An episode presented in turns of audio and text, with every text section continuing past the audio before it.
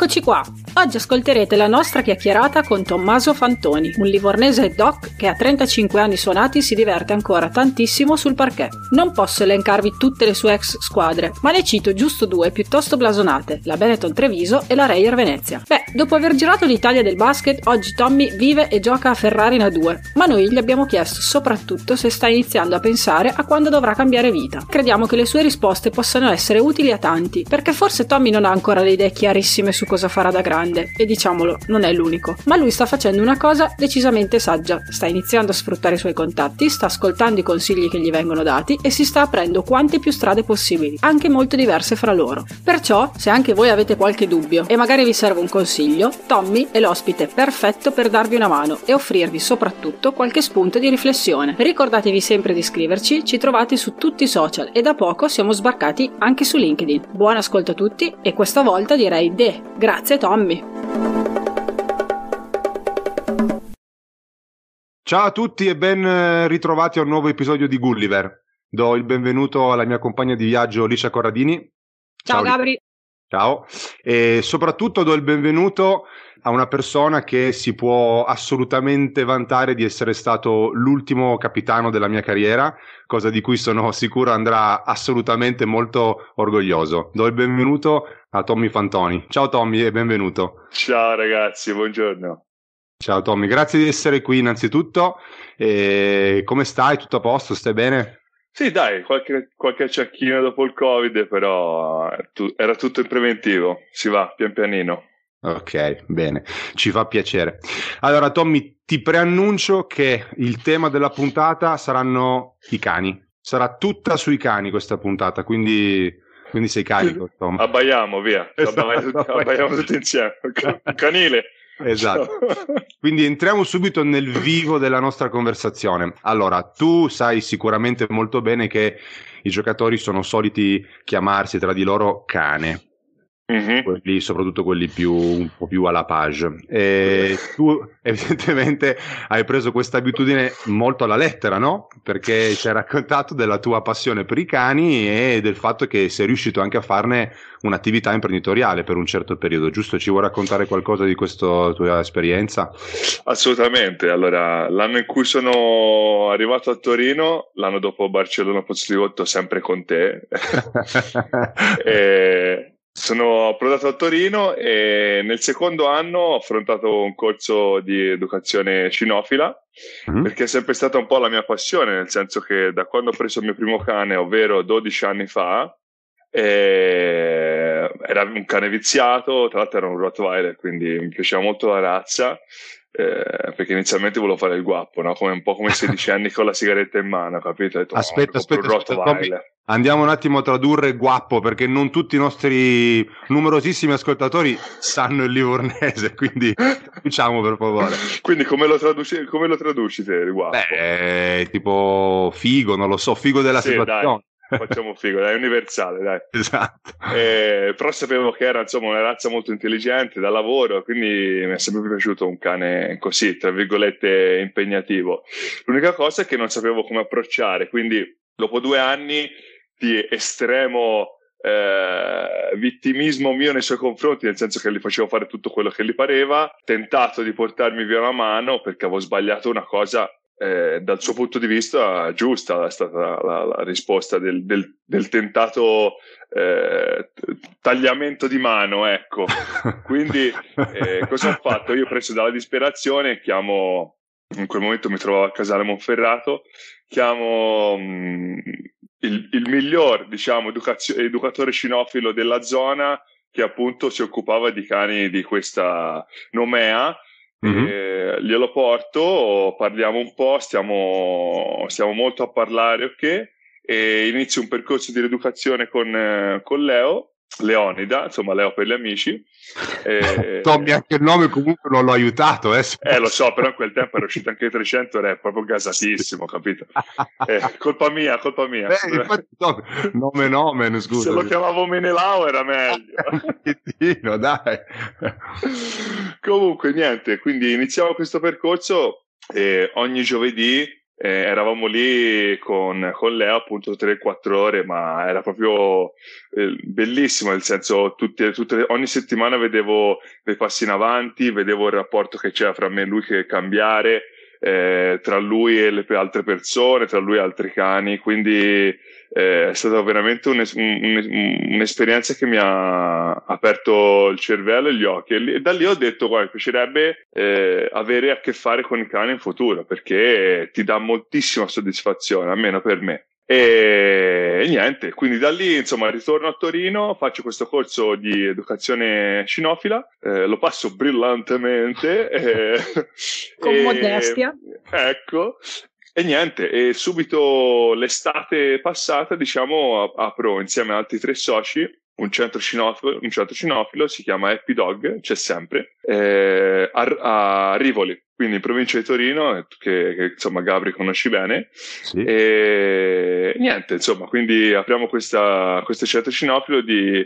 esclusa, eh, esclusiva educazione, insomma, eh, sport col cane, ma non eh, pensione o, o appunto tenere il cane lì, ecco, okay. Quindi scuola, ecco, una scuola per i cani, eh, dove imparano sia l'educazione che tutte le, le discipline sportive. Ok, ci tengo a precisare che non stiamo facendo alcun tipo di pubblicità, perché no, no, assolutamente, no, esatto, assolutamente non, non prendiamo soldi dal centro cinofilo di cui non ripeteremo il nome, ok? Ecco. Vai Licia. Beh, parallelamente a questa, a questa attività eh, tu hai seguito anche un corso da dirigente sportivo alla I U L, e ne parleremo più diffusamente dopo, e anche un corso del CONI per diventare personal trainer, all'interno del quale, del quale se non sbaglio c'era un approfondimento per la gestione dell'alimentazione sportiva. Sì. E ti chiediamo brevemente insomma di raccontarci mh, di cosa si tratta e come mai hai deciso di, di frequentare questi corsi.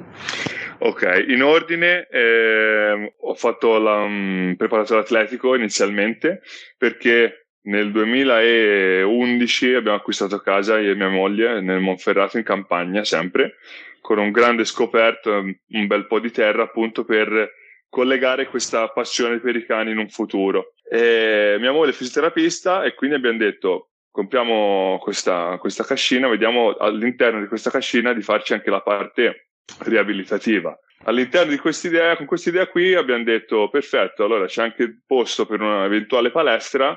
A me piace molto comunque la preparazione fisica, eh, ci tengo molto perché sennò non, non camminerei a trentasei anni eh, dopo tutto questo sport, quindi ho detto perfetto, potrei prendere questa diciamo carica e iniziare a, a vedere di aggiungere una freccia al mio arco e vedere di iniziare a fare magari un discorso di preparazione atletica per chi vuole, insomma, oppure una riatletizzazione dopo la parte fisioterapica di mia moglie, eh, e quindi ho iniziato a fare questi corsi. Sono partito col primo, sono arrivato poi all'ultimo livello integrando appunto con, eh, con l'alimentazione, il discorso dell'alimentazione, eh, che sono diciamo molto anche lì molto attento, perché credo che l'alimentazione per un atleta sia fondamentale, ecco. quindici dopo anni, anni fa dopo anni di cinque cinque Bra- bravissima, bravissima. quindici anni fa mangiavo anche sassi, ora se lo faccio non, non mi muovo, capito? Eh, quindi bisogna stare un po', bisogna fare piccoli chimici e mettere trenta grammi di quella, trecento grammi di quella, cento di quella e poi sono a posto e vado. Sei un eroe, Tommy. Sono alla grande. Ah, ma te è uguale, te è uguale, non mangi carne rossa da vent'anni, quindi... Sì, difatti sono leggermente anemico al momento. Mh, Ti vedo. Sto diventando trasparente, però sì dai, tutto a posto. Soprattutto... No, so, sto bene. Soprattutto Gabri cuoce la pasta nella pentola a pressione, questo le persone lo devono sapere. Sì, è wow. vero, è importante sottolinearlo, ma, ma perché la gente ha paura della pentola a pressione, poi magari finirò spalmato sul soffitto dall'esplosione della pentola a pressione un giorno. Però ma non, capi- non capisco il motivo però perché bravo, no, no, grazie. Che, che vengono usate solitamente riempite di chiodi per fare attentati, ma a parte questo è una buona ecco. È uno strumento ottimo che insomma che mi sento di consigliare a tutti, ma smettiamo di fare reclam per favore, perché poi diventiamo dei, dei piccoli mastrota. Se no chiamiamo la, la Clerici anche, se esatto, facciamo, ci consiglia. Facciamo. Una chiamata un po' allargata. E allora torniamo un attimo sul, eh, sul tema centrale della conversazione. Tu ci hai parlato di fisioterapia, di personal training, di alimentazione, insomma tutti aspetti legati al fisico, quindi a, al corpo dell'atleta e anche della persona. Io certo. so, me l'ha detto anche tu, che tu avevi iniziato e che stai portando avanti anche un percorso eh, legato allo yoga, quindi a una sì. pratica anche più, eh, se vuoi, omnicomprensiva, no? di, cioè di, di tutte queste qua, quasi una filosofia. Eh, innanzitutto ti chiederei di spiegarci come sei arrivato alla pratica dello yoga, alla disciplina dello yoga, se, se spontaneamente, se per curiosità o se indotto dagli infortuni. Per esempio qualche tempo fa abbiamo fatto una chiacchierata con Zanus Fortes, mm-hmm. che lui ci ha raccontato di esserci arrivato per esigenza sua emotiva e ci ha, ci ha anche detto, vabbè, poi lui è riuscito a fare una professione successivamente, però ci ha raccontato che gli ha dato una nuova spinta, insomma lo ha fatto stare meglio sul campo e di conseguenza anche fuori, consentendogli di viversi meglio la sua professione del basket e riuscire poi successivamente a fare dello yoga un'altra professione. Quindi per te com'è andata invece la cosa e com'è tuttora? È nato tutto da, da un infortunio, perché io a diciannove anni mi sono operato la prima volta alla schiena e da lì a Livorno mi è stato consigliato di provare una nuova... Ehm, sport, no, non sport detto male, disciplina o comunque eh, una specie di mix appunto tra Pilates, yoga e quant'altro. Si chiama mm. Girotonic. Mm. Col Girotonic io sono andato avanti almeno otto anni, nove anni, con grandissimi risultati, soprattutto appunto nella, nella forza e nella flessione. Ero molto, stavo molto bene, molto bene. Mm-hmm. E il fatto è stato il trasferimento di, questo, di questa um, disciplina, che è il Girotonic, che, che faccio tutte le estati nel momento in cui riesco a trovare un trainer che possa farlo, è l'essere arrivato qui a Ferrara e non, avere, non è, e non aver trovato nessuno che facesse Girotonic. Quindi qua Molto. mi sono... Ti fermo un secondo, perché questa pratica qua non si può fare da soli, quindi io non la conosco, per esempio. Il Girotonic è una cosa che fai con dei macchinari. Il Giro ah. kinesis invece sono gli stessi movimenti che puoi fare a corpo libero, uh-huh. che impari ovviamente con gli anni, con la, insomma, insieme alla respirazione, insieme a appunto questi movimenti. Eh, Però è ovvio che fatti col macchinario, col trainer, sono è un'altra cosa, cosa, completamente un'altra cosa. E, firmato qui a Ferrara quattro stagioni fa a Orzono, non c'era niente che si avvicinasse al Girotonic o al Giro kinesis, a meno che non volesse andare comunque a Bologna o verso il nord, verso Rovigo. E allora mi sono un po' mi sono avvicinato allo yoga. Allo yoga mi sono presentato il primo giorno dicendo: ok, io faccio questo, questo e quest'altro, vengo da questa disciplina qui, vorrei mantenere questa flessione, ok? E lei mi ha detto: guarda, perfetto, girati, girati quella alla porta, esci, esci di lì, ciao. Ma come? No, no, qui... Però, dai. Sì, sì, sì, ma è quello che è stato, cioè, che mi ha colpito, nel senso che comunque Sabrina, la mia yogi, diciamo, che, penso, che tu la, sì, penso tu l'abbia conosciuta, conosciuta. Sì, sì. conosciuta. Veramente pane pane, vino al vino, si dice quello che pensa in faccia, e niente, mi ha spiegato due o tre robe, abbiamo fatto, fatto due prove, di le, due, due lezioni prova, è stato proprio subito empatia, affinità lavorativa, ecco, tra virgolette, mi ha conquistato. Da lì ho conosciuto anche la parte meditativa, che secondo me oggigiorno va fatta assolutamente, perché il tempo scorre troppo velocemente. Ognuno di noi ha bisogno di almeno un quarto d'ora, venti minuti dove spegne completamente la propria vita, e è bellissimo, nel senso lo consiglio a tutti, ma non pensate di andare lì, mettervi seduti con gli occhi chiusi, siete a posto, perché lo yoga comunque vi fa un, insomma, vi fa un discreto sederino, ecco. Buccio di bip, ecco. Immagino che stessi per dire, tradotto. Ecco. Okay. No, però Tommy, eh, per me è stato interessante conoscerti e ritrovarti poi a distanza di anni, appunto come dicevi tu in precedenza. Noi ci siamo, abbiamo giocato assieme a Barcelona Pozzolivotto, non in, non in Spagna ma in Sicilia. Magari. Esatto. E, e poi ti ho ritrovato appunto a Ferrara a distanza di otto anni, sette anni, una cosa del genere, insomma, eh sì, un sì. po' di anni, sì. Giocando e... contro nell'inframezzo. Sì, sì, Certo, assolutamente, però da compagni di squadra noti, vedi tante cose che invece da avversario chiaramente non puoi, non puoi vedere. E, e la mia impressione è stata proprio quella di aver ritrovato una persona diversa anche a livello emotivo. Poi ci possono essere tanti altri motivi, magari la situazione, il contesto, situazioni personali che ti cambiano, quindi non voglio dire che è stato soltanto grazie allo yoga, però io penso che ti abbia anche aiutato, ed è una mia supposizione chiaramente, quindi eh, poi aspetto la tua risposta, ti abbia anche aiutato ad affrontare meglio la tua professione, lo, lo sport, a viverla meglio e a, ehm, e a calarti meglio in questa realtà sportiva. Può essere così o sono, sono soltanto miei vaneggiamenti? Assolutamente, assolutamente. Il, il mio giorno di riposo era dedicato allo yoga, alla meditazione, e ripartivo dalla settimana con molta più energia e molta più voglia di affrontare. Eh, io l'ho notato soprattutto, eh, ma forse anche, anche l'esperienza, un po' l'invecchiamento che si ha naturalmente, che ogni domenica che passa riesco a gestire meglio un po' la pressione, un po' quello che tutti noi cestisti abbiamo provato fino a che la palla non la tirano sull'arbitri per la palla a due, ecco, questo magone continuo che hai perché vuoi vincere, che vuoi far bene, perché vuoi dimostrare a te stesso, alla tua famiglia, al pubblico, alla proprietà, a chiunque, cose che magari loro neanche pensano, e certo. Però te invece ti, ti, ti scervelli e e diventi matto perché vuoi assolutamente, e questa cosa qui causa perdita di energia, perdita di, di realtà, perché magari ti immagini cose che non esistono. Ecco, lo yoga e la meditazione mi ha aiutato un po' a tornare coi piedi per terra, ecco, capire effettivamente quello che è reale, quello che no, quello che effettivamente serve pensarci un po' di più e quello che assolutamente non c'è da perderci neanche un minuto.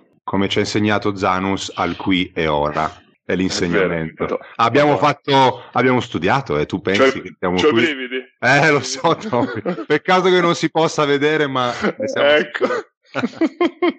Beh, abbiamo parlato degli aspetti fisici, eh, anche mentali, degli infortuni, eh, sono tutti temi sicuramente legati in un certo, in un certo modo alla carriera sportiva, e mh, ce ne sono sicuramente tanti altri, e noi ne abbiamo ipotizzato uno che oggi vorremmo approfondire un po' con te. E per alcuni, finito la carriera, c'è eh, tanta stanchezza per la precarietà della vita nomade che il giocatore ha fatto, si cambia squadra magari una volta all'anno, anche, a volte anche durante la stagione, e si cambiano i compagni di squadra, quindi non è sempre, non è sempre semplice. Per qualcun altro però a volte ci può essere un po' di timore, di paura per la stabilità che può diventare noiosa che c'è dopo il campo. Mm-hmm. Tu hai fatto il corso da, da dirigente sportivo, quindi sai perfettamente che se facessi quella scelta di vita, cioè se lavorassi diciamo full time come dirigente sportivo, probabilmente rivivresti un po' la precarietà del giocatore, diciamo. Mm-hmm. Pensi che questa cosa eventualmente ti peserebbe o invece la troveresti mh, positiva perché ti risparmieresti la vita troppo stabile e noiosa? E allo stesso tempo, se scegliessi questa strada, la faresti serenamente o avresti delle, por- delle perplessità? Allora, eh, ci ho pensato. Onestamente, credo che ogni giocatore arrivato alla fine della propria carriera debba comunque guardarsi, in, deve, deve guardarsi indietro e riuscire a capire che Che legami ha fatto, che cosa ha costruito in vent'anni di carriera. Io penso di essere legato a diverse società, diversi proprietari di, di, insomma, di società di, che, sta, che sono nell'ambiente da diversi anni. Eh, l'idea del, de, dell'allenatore non mi è mai piaciuta, però mi è stato consigliato ma tant- da, da diversi anni di affrontare appunto questo discorso, perché evidentemente vedono cose in me che io ancora non riesco a vedere. Ed è, come, come si suol dire, caduto a fagiolo l'anno scorso, un anno e mezzo fa, appunto, l'uscita di questo corso da dirigenti sportivi, che onestamente, eh, ripeto, meglio dirigente sportivo che l'allenatore, perché per essere allenatore bisogna essere proprio fuori di testa, non sono Giuliano io, assolutamente. No, io, io Beh, sono quello lo fa entrambi, eh. Io sono quello che licenzia Giuliano. Beh, no. No, però Giuliano fa entrambi, perché lui fa sia l'allenatore che il proprietario, che il patrono, certo. Gente, cioè Giuliano è facile, serve tutto. Così sono sicura che adesso eh? Giuliano ti cercherà per andare a fare il dirigente della sua società, sicuramente, e licenziarti poi tra l'altro dopo. Quindi. Diciamo che sono pronto a, a entrambe le vite, nel senso che ritornare a casa per me, per la casa che dove ho speso energie, ho speso soldi, ho speso la vita quasi, è un onore e un piacere tornare là, quindi non la vedrei come noiosa e stabilità. Da, dall'altra parte c'è appunto questa, diciamo, il tornare a essere tra virgolette come il giocatore, ovvero con la, con la valigia in mano, eh, ovvero girare un'altra volta l'Italia per fare dirigente sportivo. Vedrò, nel senso che l'idea di, mh, di fare dirigente sportivo c'è e sta diventando sempre più concreta, visto che quest'anno farò un master di approfondimento sulla questione, però intanto prendo l'attestato, ecco, studio, prendo l'attestato, continuo a girare con la mia società, inizio a guardare, parlo, prendo contatti. E poi, se effettivamente un domani arriva un proprietario comunque mi dice: Tommy, cosa dici? Vieni da noi a fare il team manager oppure il general manager, vieni da noi a fare direttore sportivo, io posso dire a quel punto ho una scelta sì e no. È ovvio che eh, l'idea appunto di entrare in Di, di andare di là dalla scrivania mi attira, perché comunque è una cosa, il mondo della pallacanestro mi piace moltissimo, senza ombra di dubbio, e niente, mi sto accorgendo che la gente sempre più mi chiede cosa, cosa vorrei fare dopo e che mi vedono nell'ambito dirigenziale. Io devo ancora scoprirlo, magari mi sveglio la notte e dico oh, ecco perché, e invece tuttora non ce l'ho, intanto studio, ecco, paro l'arte, la metto da parte e poi si vede. Hai un sacco di gente che ti vuole bene attorno, eh, Tommy? Meno male, allora, sì, no, sono, no. Molto, sono molto contento. Sì. Poi magari mi buttano nella brace, eh, a dirmi così, però... Ehm, allora, cerchiamo di entrare un po' nel, nel vivo, insomma, tra le curve di questa, di questa conversazione, cercando di farti un paio di domande così, tra virgolette, scomode. Eh, tu hai giocato um, in anni che erano sicuramente più floridi da un punto di vista economico. Ti sto dicendo che sei vecchio tra le righe, ma non, insomma, non ti ma preoccupi. Lo accetto, la carta d'identità è l'unica cosa che non posso cambiare. Esatto. Lì non si, non si può mentire. Non no, ce n'è Girotonic o yoga, non ce n'è. Esatto. Non, non basta, eh, a parte gli scherzi. Comunque hai giocato in anni dove indubbiamente giravano più soldi rispetto ad oggi, le, le prospettive probabilmente in termini economici appunto erano diverse rispetto rispetto a quelle attuali, e quindi secondo me puoi fare un paragone tra oggi e ieri. Quindi alla luce di quello che tu hai visto, che hai vissuto e che vivi oggi, secondo te ha ancora senso parlare di professionismo per alcune categorie? Chiaramente non parliamo della Serie A uno, anche se anche lì si potrebbero aprire discorsi importanti, però sicuramente dalla Serie A due in giù, secondo te oggi ha ancora senso parlare di professionismo oppure è un po' anacronistico? Diciamo che la verità sta un po' nel mezzo. Eh, si può parlare di professionismo in termini di ore di lavoro spese appunto in palestra e in campo, e comunque eh, affrontiamo due allenamenti al giorno tutta la settimana, Eh, almeno tre giorni alla settimana più due singoli e la partita, quindi a livello di ore, a livello di appunto di impegno fisico è assolutamente professionistico. Non posso parlare a livello economico tuttora, insomma non posso dire a un ragazzo di diciannove venti anni che è nel dubbio se affrontare questa carriera o no, eh, il fatto che possa riuscire a, a mettersi da parte Eh, un gruzzoletto che possa aiutarlo poi in futuro, perché appunto anni fa potevi pensarci a mettere da parte a, appunto poi investire magari nel fine carriera appunto in quello che, che volevi, ma ora che la situazione economica appunto della pallacanestro si fa un po' fatica, ecco, eh, io sono un po' più cinico da, questa, da questo punto di vista qui. Eh, ho ascoltato la vostra prima puntata e Giuliano ha detto io comunque consiglio ai, ai ragazzi di inseguire il proprio sogno. Sì, ma fino a un certo punto, nel senso che a un certo punto comunque, come anche voi due lo sapete, si vede se il ragazzo può o non può. Se può, allora è giusto che ci provi, ok? Poi magari la fortuna dalla sua entra contro l'Armani Jeans, mette una bomba a metà campo e lì gli svolta la carriera. Mm-hmm. Se invece sei nel dubbio, è giusto che tu riesca ad aprirti altre strade, altri tipi di, di appunto di futuro. Eh, perché eh, professionismo sì, ma solo per il discorso di impiego di ore, impiego fisico. Eh, a, a livello economico non posso assolutamente dire che è professionistico. Sì, l'hai già detto, tra l'altro l'hai, l'hai citato tu Giuliano, e ne abbiamo parlato appunto con lui, e lui ha le idee abbastanza chiare su questo tema, diciamo, per come provare a risolverlo, per come affrontarlo. E secondo te avrebbe senso, come giustamente ha detto lui, ridurre il numero degli allenamenti o la quantità, o gestire gli orari degli allenamenti in modo diverso per poter permettere ai ragazzi, giovani in questo caso e meno giovani, di potersi formare e informare perché siano più pronti dopo la loro carriera cestistica? Beh, potrebbe essere un'ottima idea. Eh, il rovescio della medaglia è appunto la poca preparazione fisica che un giocatore può avere per arrivare a essere performante la domenica o comunque eh, al momento della partita, nel senso, come ben sai, se riesci a fare due allenamenti, tre allenamenti alla settimana rispetto a sette e, e poi arrivi a, a giocare la partita della domenica, è ovvio che chi fa tre allenamenti è meno brillante, meno pronto per affrontare appunto un discorso di due punti in classifica, perché alla fine contano quelli, nel senso conta la vittoria, conta... È ovvio che l'allenatore in questione vorrebbe quindici giocatori, sempre quindici dalla mattina alla sera in palestra per arrivare alla vittoria la domenica. Di questi tempi bisognerebbe che le giornate fossero di quarantotto ore, appunto, per avere sia la parte sportiva che la parte eh, diciamo da studente, perché comunque eh, devi affrontare anche quella parte lì, e altrimenti fai scelte diverse, ovvero scendi di categorie eh, Serie C, Serie D, e la mattina va a lavorare, però insomma è, un, è una vita completamente diversa, sono scelte anche quelle che prima o poi uno deve affrontare.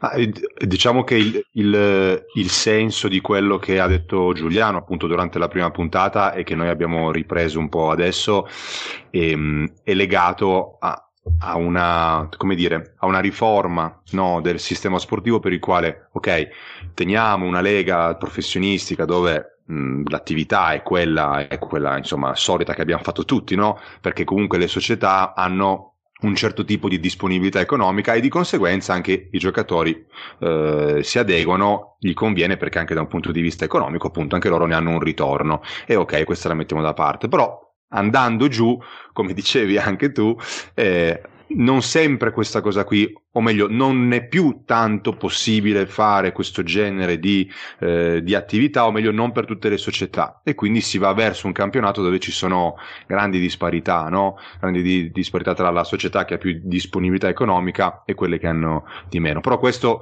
nel mio commento tu ci hai già risposto, giustamente. È ovvio che, che tutte le società vorranno che i propri atleti siano performanti al massimo, e per esserlo devono essere allenati, perché appunto alla fine contano i due punti. Però è importante secondo me che passi il messaggio per il quale, va bene, non è possibile fare una riforma strutturale dello sport e del basket in Italia, perlomeno date la possibilità, aiutate i giocatori, come stai facendo tu, come hai fatto tu, a aprirsi più strade possibile durante la loro carriera, di modo che arrivino meglio al loro post carriera, più consapevoli, più pronti, e magari che ne abbiano anche un, un vantaggio, un beneficio mentre giocano, come ci raccontava per esempio Zanus, che grazie allo yoga è stato meglio, come ci hai detto anche tu. Ok, poi è diventata una professione, però è nata come una passione, che lo aiutava anche a stare meglio sul campo. Certo, come per te, come per me l'ambito cinofilo, ecco.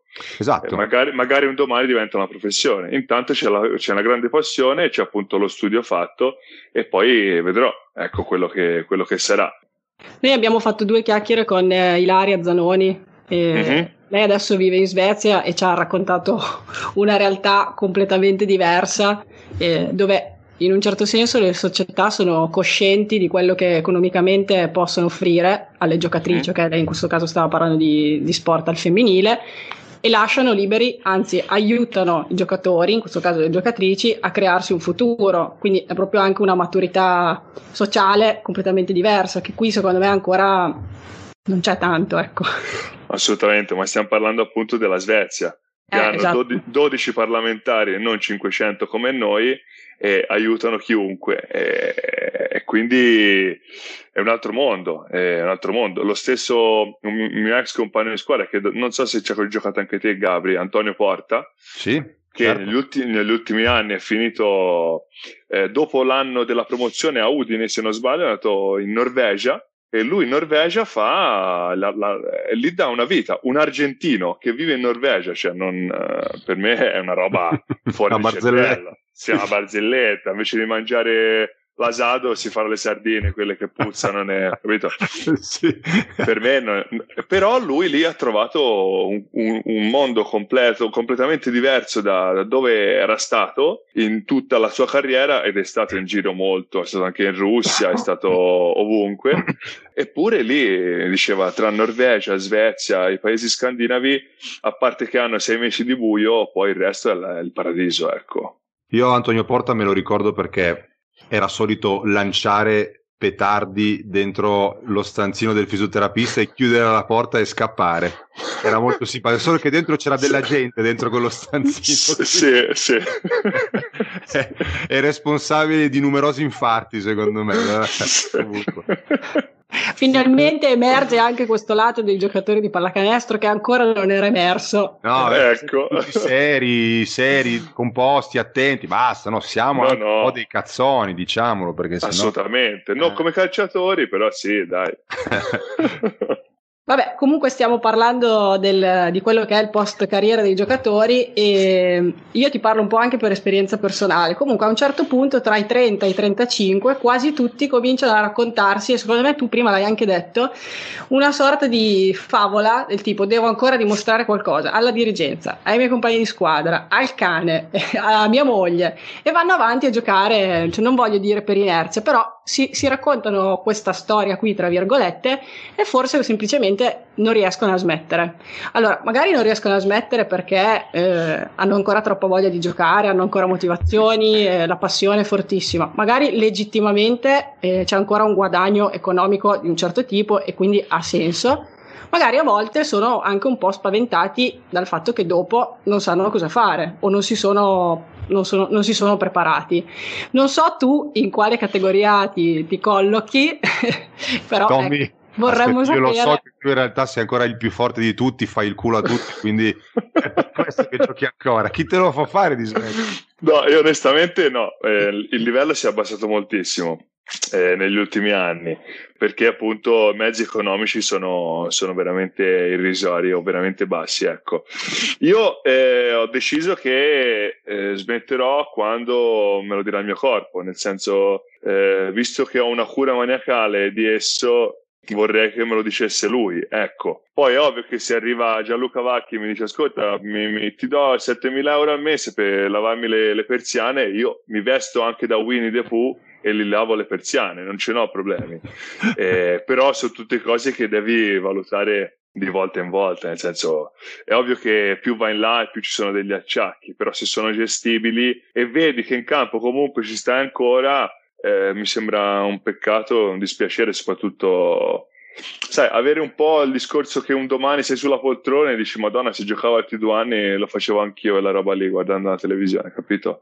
Mm. Eh, io credo che negli ultimi anni, appunto per questa ricerca del benessere del corpo di ogni, di ogni sportivo, l'età eh, l'età de, de, della fine della carriera si sia un po' alzata. Vediamo lo stesso Luis Scola, che è il miglior marcatore della Serie A, quaranta anni, fa tre passi in un mattone, ma c'ha le mani d'oro.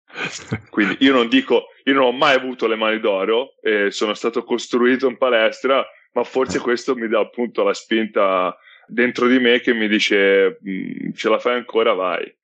Non ho paura di smettere, onestamente. È ovvio che la paura dell'ignoto c'è per un domani. Spero che tutto quello che mi sono costruito in passato a quel punto esca e mi dia una mano a scegliere. Allora, diciamo che per andare un po' poi a, a, a chiudere questa nostra chiacchierata davvero interessante, vorrei proporti una metafora che, che ci è venuta in mente preparando, insomma, la puntata, e che poi si è confermata durante, durante questa nostra conversazione. Allora, al di là delle tue indiscutibili doti tecniche, che io ho sempre ammirato e apprezzato più da compagno di squadra che da avversario, eh, tu sei sempre stato un giocatore molto pragmatico, eh, anche duttile, però pragmatico, quindi concreto in campo, che nel tempo ha, secondo me, imparato a sfruttare quelle che erano le opportunità che gli arrivavano dal campo, insomma, o dai compagni di squadra, o proprio dalle situazioni che che per caso magari anche le volte si verificavano in campo e quindi ti consentivano di andare a canestro a realizzare. E ripensando ai motivi eh, che stanno dietro alle tue scelte, al, alle scelte per il tuo futuro, no, che hai compiuto, quindi riassumendo, il centro cinofilo è nato per caso perché il tuo cane a un certo punto an- ancora un po' ti portava via il braccio, ok, quindi hai iniziato quell'attività, quella passione e quell'attività.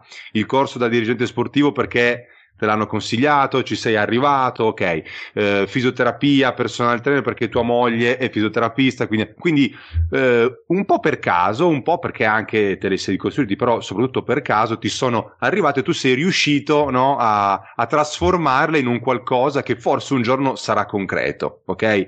Sì. Tu ti ci rivedi in questa metafora, la, la puoi condividere, oppure in realtà tu dici guarda, io avevo il talento di Kevin Durant, tutto quello che tocco diventa oro e quindi è completamente opposto? Che cosa ne pensi? No, non sono Remida, non lo sono mai stato. Eh, onestamente non ci avevo mai pensato, ti ringrazio, sei veramente speciale, Gabri, grazie. Vi lascio soli, eh. Sì, no, però eh, parto dal campo, io sono lungo, quindi dipendo molto dai miei compagni di squadra, onestamente, eh, lo, lo sai bene, mm-hmm. eh, e quindi ho dovuto fare di necessità virtù, tutto quello che mi capitava dovevo comunque trasformarlo. Nella vita credo che sia un discorso più, più etereo, nel senso, se te cerchi una cosa e la vuoi, Eh, prima o poi capita il modo di, di prenderla, ecco, devi soltanto leggere cosa ti dà in quel momento la vita. Eh, io spero fino, finora di, di aver letto bene, eh, e poi quando arriverà il momento si vedrà. Ok. Bene, grazie Tommy. eh, beh, basta, direi che ti abbiamo chiesto tutto, sei stato molto sincero e onesto, eh, e anche nel rispondere a questa ultima proposta di metafora e di paragone, quindi eh, grazie Tom, è stato molto interessante. E grazie speriamo, a voi. Insomma, ti, ti auguriamo tutto il meglio per il proseguo della carriera e anche per quello che verrà dopo. Grazie mille, sono contento che, che abbiate intrapreso questo, questo podcast perché ce n'era bisogno, dai. Grazie Tommy. Grazie. A presto, ciao. Ciao. Ciao. Ciao, ciao.